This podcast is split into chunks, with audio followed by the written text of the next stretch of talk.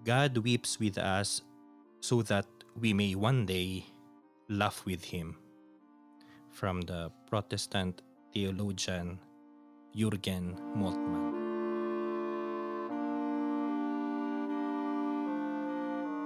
Welcome po ulit sa isa na naman nating special episode for Holy Week. Ngayon po ay tatalakayin natin ng Good Friday. Good Friday. Ang araw kung saan inaalala natin ng buong pagmamahal, pagpapasalamat, at the same time pagsisisi sa ating kakulangan at kasobrahan sa mga sarili natin, yung pagpapakasakit, paghihirap, at pagkamatay ni Heso Kristo. Madalas, kapag ito yung pinag-uusapan natin, nakafocus tayo lagi doon sa paghihirap, doon sa pagdurusa, doon sa kadiliman ng kamatayan. Pero, good Friday. Good daw ito eh. Sa palagay ko, good ang Good Friday. Hindi dahil sa aspeto ng paghihirap, hindi dahil sa aspeto ng uh, pagkamatay, but rather doon sa aspeto ng pinaka genuine, ng pinakadakilang expression ng pagmamahal na kayang maunawaan ng simpleng tao. Sa paniniwala ko, that's what uh, makes Good Friday that good. Despite of the horrors of the pain, the horrors of death, and the scandal of suffering and death. liturhiya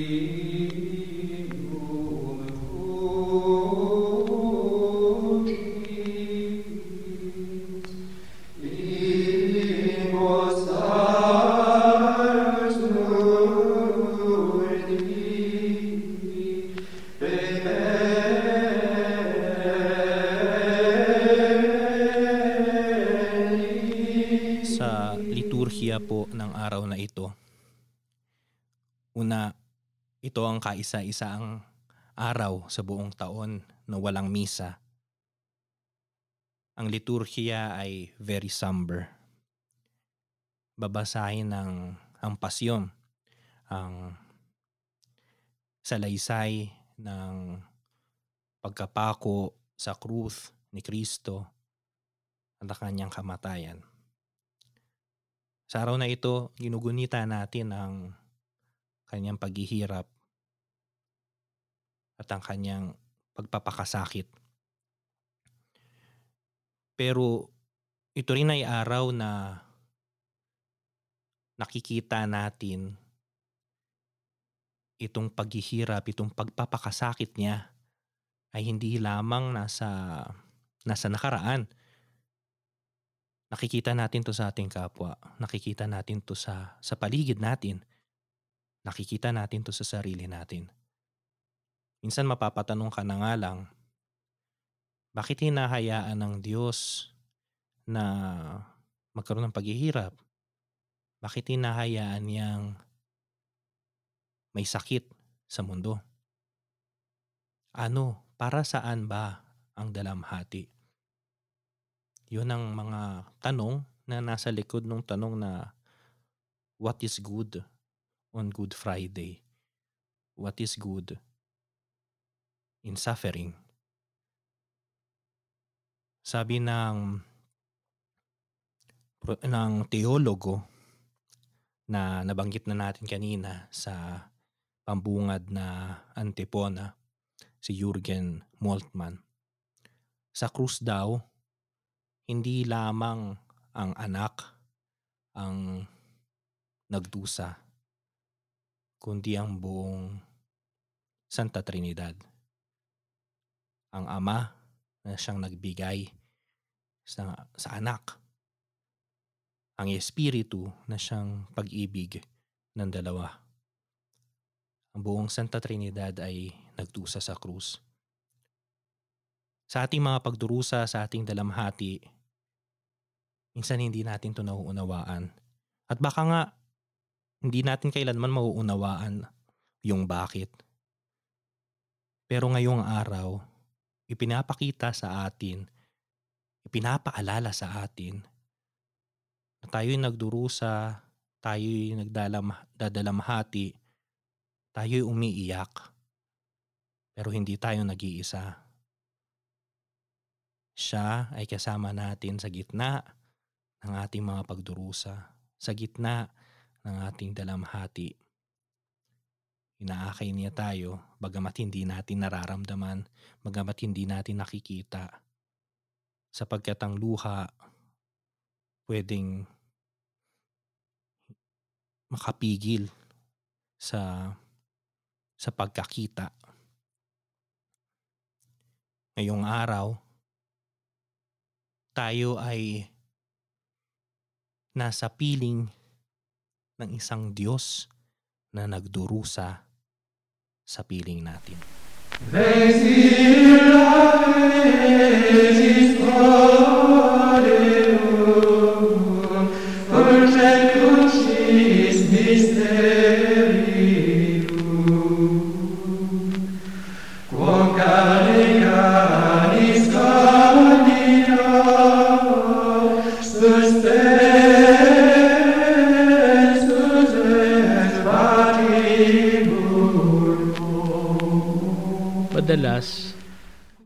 pananaw natin sa paghihirap at pagdurusa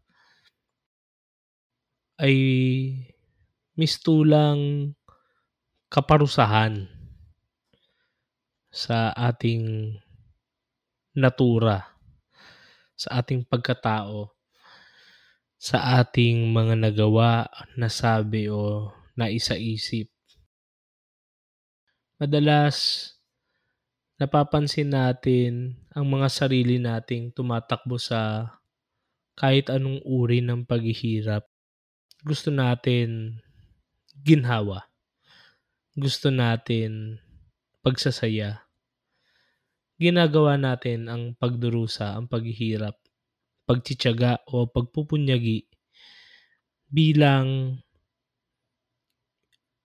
isang malinaw na kabaliktaran ng ligaya.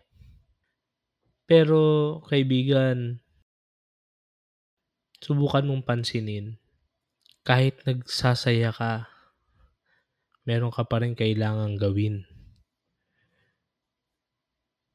Walang ligaya na purong tawa lang.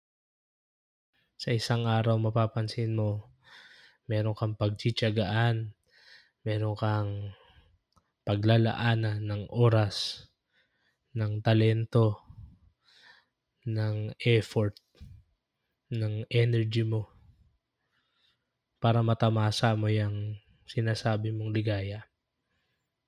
Dahil dito, gusto ko sanang ibahagi yung punto ko na may dalawang avenue o pinagmumulan ang suffering. No? Meron siyang dalawang hugot. Itong podcast na to, malayo sa kalingkingan to. Uh, baka nga hindi nga namin na-scrape yung surface. Pero suffering, pain, is a mystery of, of human existence na matagal nang ginagrapple ng philosophers, thinkers over all ages since the ancient times, since the time of the Bible, of the Old Testament. Kaya yung mga learned, no, yung mga wise uh, Jewish elders during the time, they introduced Job no, to really pierce deep into that mystery of suffering. And yet, sa mga nakapagbasa na nung aklat ni Job, mapapansin mo walang sagot doon na definitive kung bakit kailangang magdusa ng tao. So, kung sila, hindi nga nila yun na nasagot talaga. Kami pa kaya ni Lennon na walang-wala sa kalingkingan ng mga masters na ito. Pero ito lang yung may share ko sa inyo. Dalawang ano lang, hugot. Meron tayong mga paghihirap na nararanasan kasi para tayong inaagawan. At meron tayong paghihirap na nararanasan kasi tayo ay nagbibigay. Kung mapansin natin, yung unang aspeto, marami tayong pain na ating na-experience doon sa dimension na inaagawan tayo. Like kung nagawan ka ng hindi maganda, nagawan ka ng injustice, sinaktan ka deliberately sa salita, sa gawa, may inagaw sa iyo eh. By inagaw, ang ibig kong sabihin, hindi mo siya pinili. Yung suffering na yon, yung pain na yon. And yet, nangyari yon. Madalas, ito yung sinasabi nating injustices. No? May inaagaw sa'yo. At yung inaagaw sa'yo yung pinakapagkatao mo. Hindi ko siya lubos ma-language dahil ako limitado din ako. Pero kung papansinin mo, dalawa lang talaga. It's either inaagawan ka o nagbibigay ka ng malaya. And yung punto ng Good Friday, bakit good yung suffering and death ni Heso Kristo? Kasi yun ay nagbunga. Yung suffering na yun, hindi yun dahil inagawan siya ng buhay. Kundi malaya niyang binigay yon para sa ating lahat.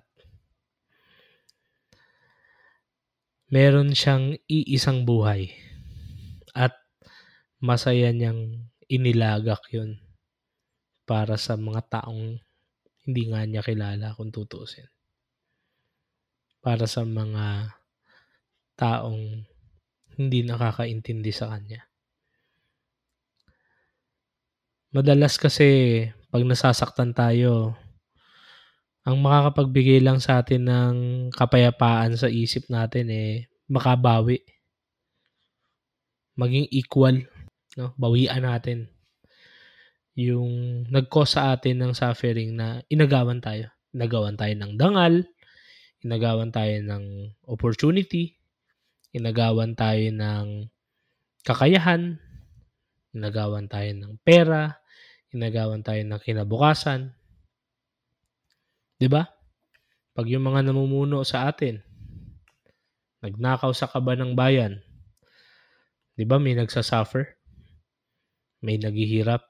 Kapag ang dalawang magkaibigan hindi nagsabi ng totoo sa isa't isa, 'di ba? Nag-agawan sila ng pagkakataon na maging tunay na magkaibigan kapag ang isang magulang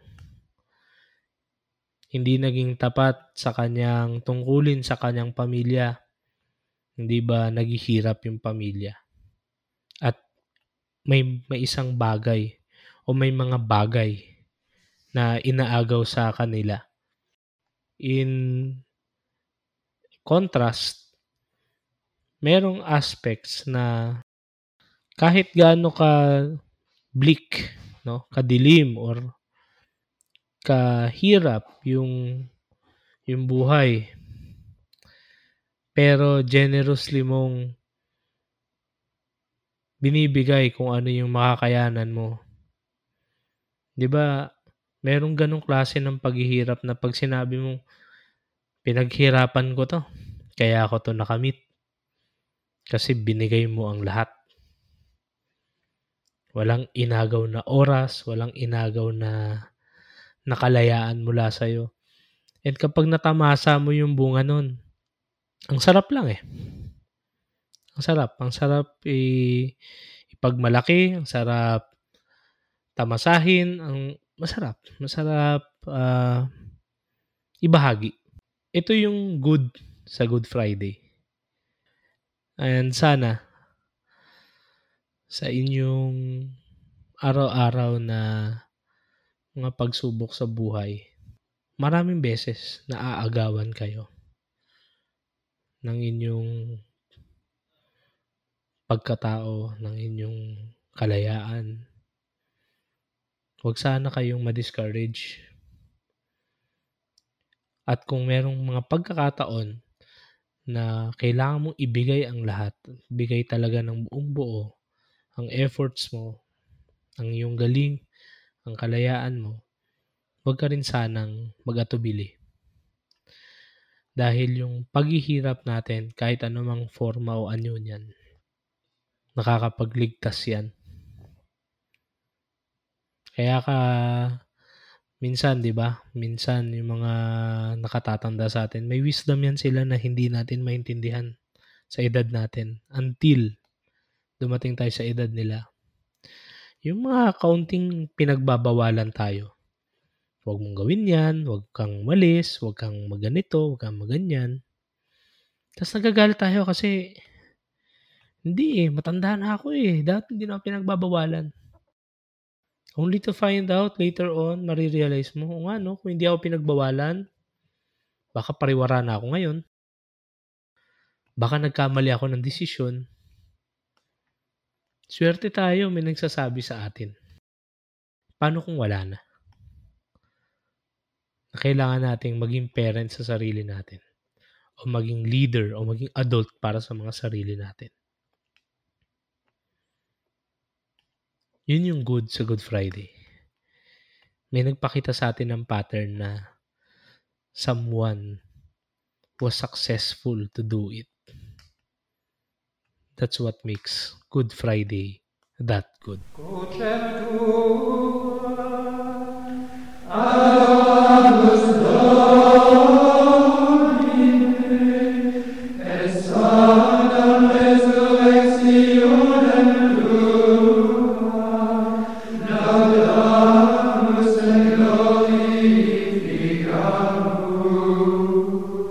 sa Salmo na siguro alam nating lahat dahil very famous siya. Psalm 22. Diyos ko, Diyos ko, bakit mo ako pinabayaan? Kapag ka binasa natin yun o narinig natin sa unang pagkakataon, para bagang pinabayaan ng Diyos si Keso Kristo ang kanyang anak. Ibig sabihin tayo rin. Pero itong salmo na ito, kung babasahin natin yung buong salmo, pagdating sa dulo, ang sinasabi ng salmo, maging ang mga di pa sinisilang ay babalitaan. Iniligtas ni Jakbe ang kanyang bayan. Ito ay isang salmo na na ang kanyang pagbasa sa suffering, ang kanyang pagbasa sa dalamhati, sa mga paghihirap sa buhay, ay nasa perspective ng ng thanksgiving, ng pag-asa, ng hope. Hindi siya isang salmo ng defeatism na naghihirap ako at wala ng pag-asa. Kundi isang salmo na naghihirap ako pero umaasa pa rin ako. Ang bawat paghihirap, tulad nga ng sinabi ni Russell, gaano man kaliit, gaano man ka ka-trivial, bawat suffering ay nakapagliligtas din. Maaaring hindi natin nauunawaan, maaring maliliit na pagliligtas lamang, pero nakapagliligtas din. Yun ay dahil ang suffering, ang Good Friday ay good dahil may pag-asa ng Resurrection Sunday. Kung mawawala ang pag-asang ito, yun ang magiging end. Yun ang magiging kamatayan na talagang tunay. Pero habang may pag-asa, kahit sa gitna ng paghihirap, ng pagdarakop, ay mayroon pa ring liwanag na na tumatanglaw. Ito ay hindi para i-justify ang mga paghihirap sa mundo, ang mga injustices. Kailangan pa rin nating gawin ang lahat ng pwede nating gawin para para punasan ang mga luha ng ating mga kapwa. Para maitigil ang paghihirap ng ating mga minamahal. Kailangan pa rin natin maging aktibo. Pero sa gitna ng paghihirap, sa gitna ng mga suffering na ating dinaranas, sa lahat ng broken-heartedness na ating pinagdaraanan, alalahanin natin na si Kristo, sabi nga ni San Pablo sa kaniyang sulat sa mga taga-Filipo, si Kristo, bagamat siya ay nasa anyo ng Diyos, bumaba siya, niyakap niya ang ating pagkatao hanggang sa kamatayan sa krus. Itong kamatayan sa krus, yung simbolo ng krus ngayon sa atin ay isang napakagandang simbolong religyoso. Pero 2,000 years ago, yung mga unang nakarinig dito sa mga salitang ito ni Pablo, scandalous yun. Alam nila yung takot, yung yung gitla nung imagination ng kamatayan sa krus. Sabi nga ng isa sa pinakamagagaling na orador ng Roman Empire, si Cicero, sabi niya, ang krus hindi dapat ni banggitin ni imaginein ng isang Roman citizen. Ganun siya kalala. Ganun siya ka ka-scandalous. Pero niyakap to. Tinanggap to ni Kristo. Kaya sa ating paghihirap, sa ating bawat luha, kasama natin siya na naghihirap sa tabi natin. Kakaibang Diyos natin kung tutusin. Ang Diyos natin ay hindi hindi isang superhero na bababa at ililigtas ka sa sense na um, na kukunin ka bigla para hindi ka na ma-atake pa ng kalaban. Pero yung Diyos natin ay bababa at maghihirap sa tabi mo. Magdurusa sa tabi mo. Sa gitna ng iyong sakit, sa gitna ng iyong dalamhati hindi dahil sa natutuwa siya, kundi dahil alam niya na ito, itong ating pinagdaraanan, ay panandalian lamang. Mayroong linggo ng muling pagkabuhay na hindi lamang yung ibig sabihin ba nito, okay lang na magdusa ako. Kasi meron naman palang resurrection at the end of my life. Hindi. Hindi. There are also times na ng resurrection sa buhay natin. May moments of resurrection.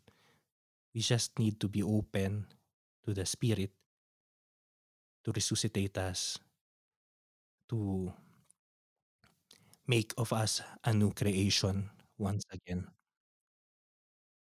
At ito, ito ang good sa Good Friday.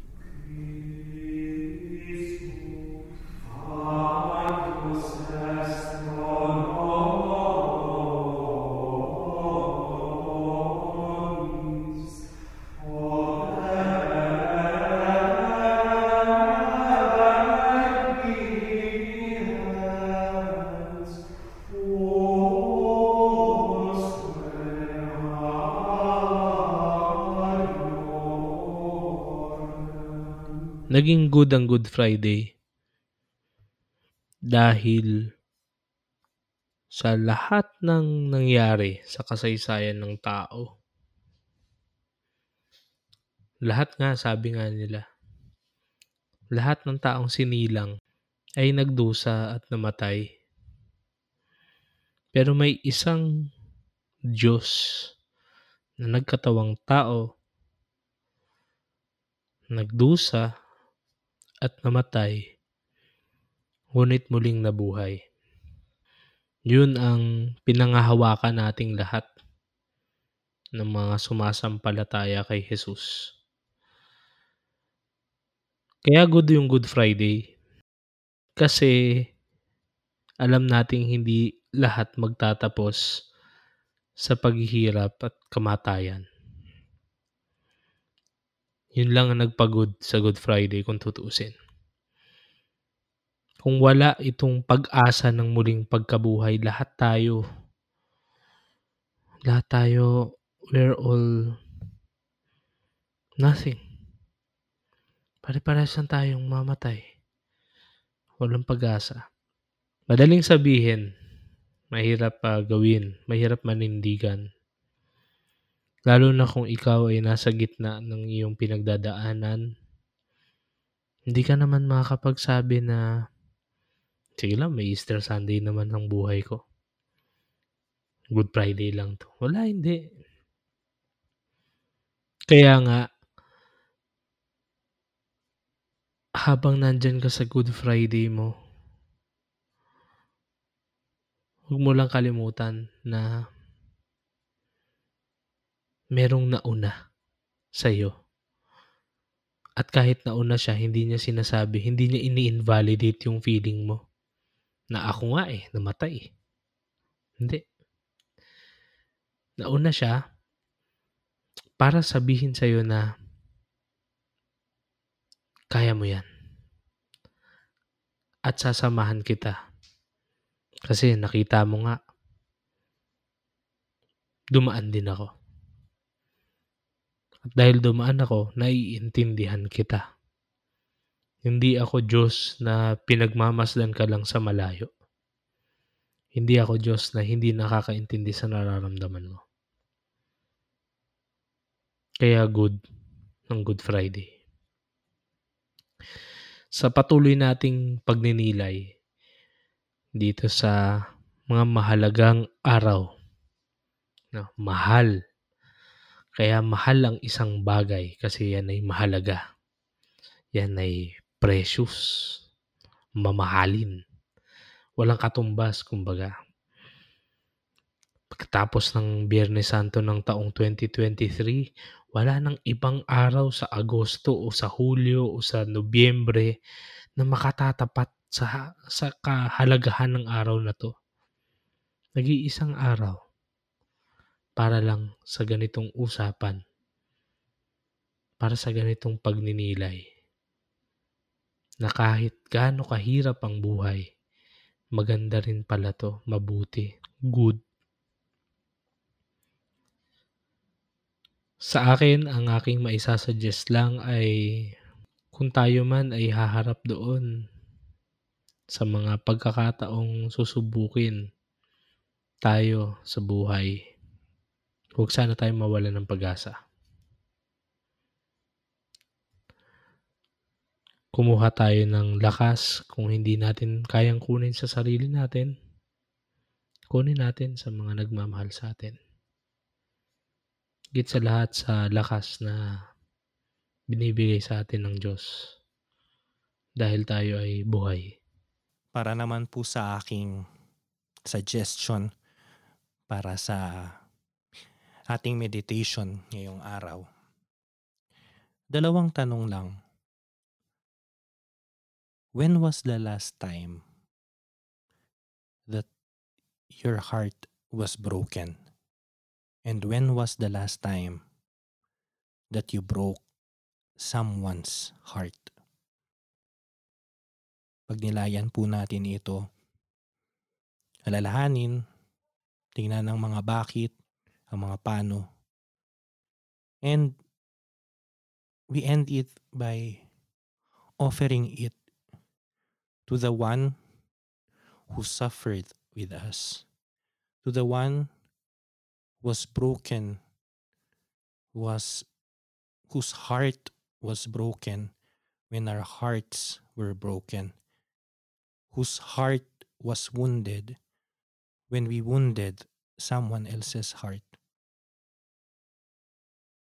And we remember na ang kanyang mga sugat, yung kanyang mga dinanas na sakit, ay yung siyang nagpagaling at nagpapagaling sa mga sugat natin.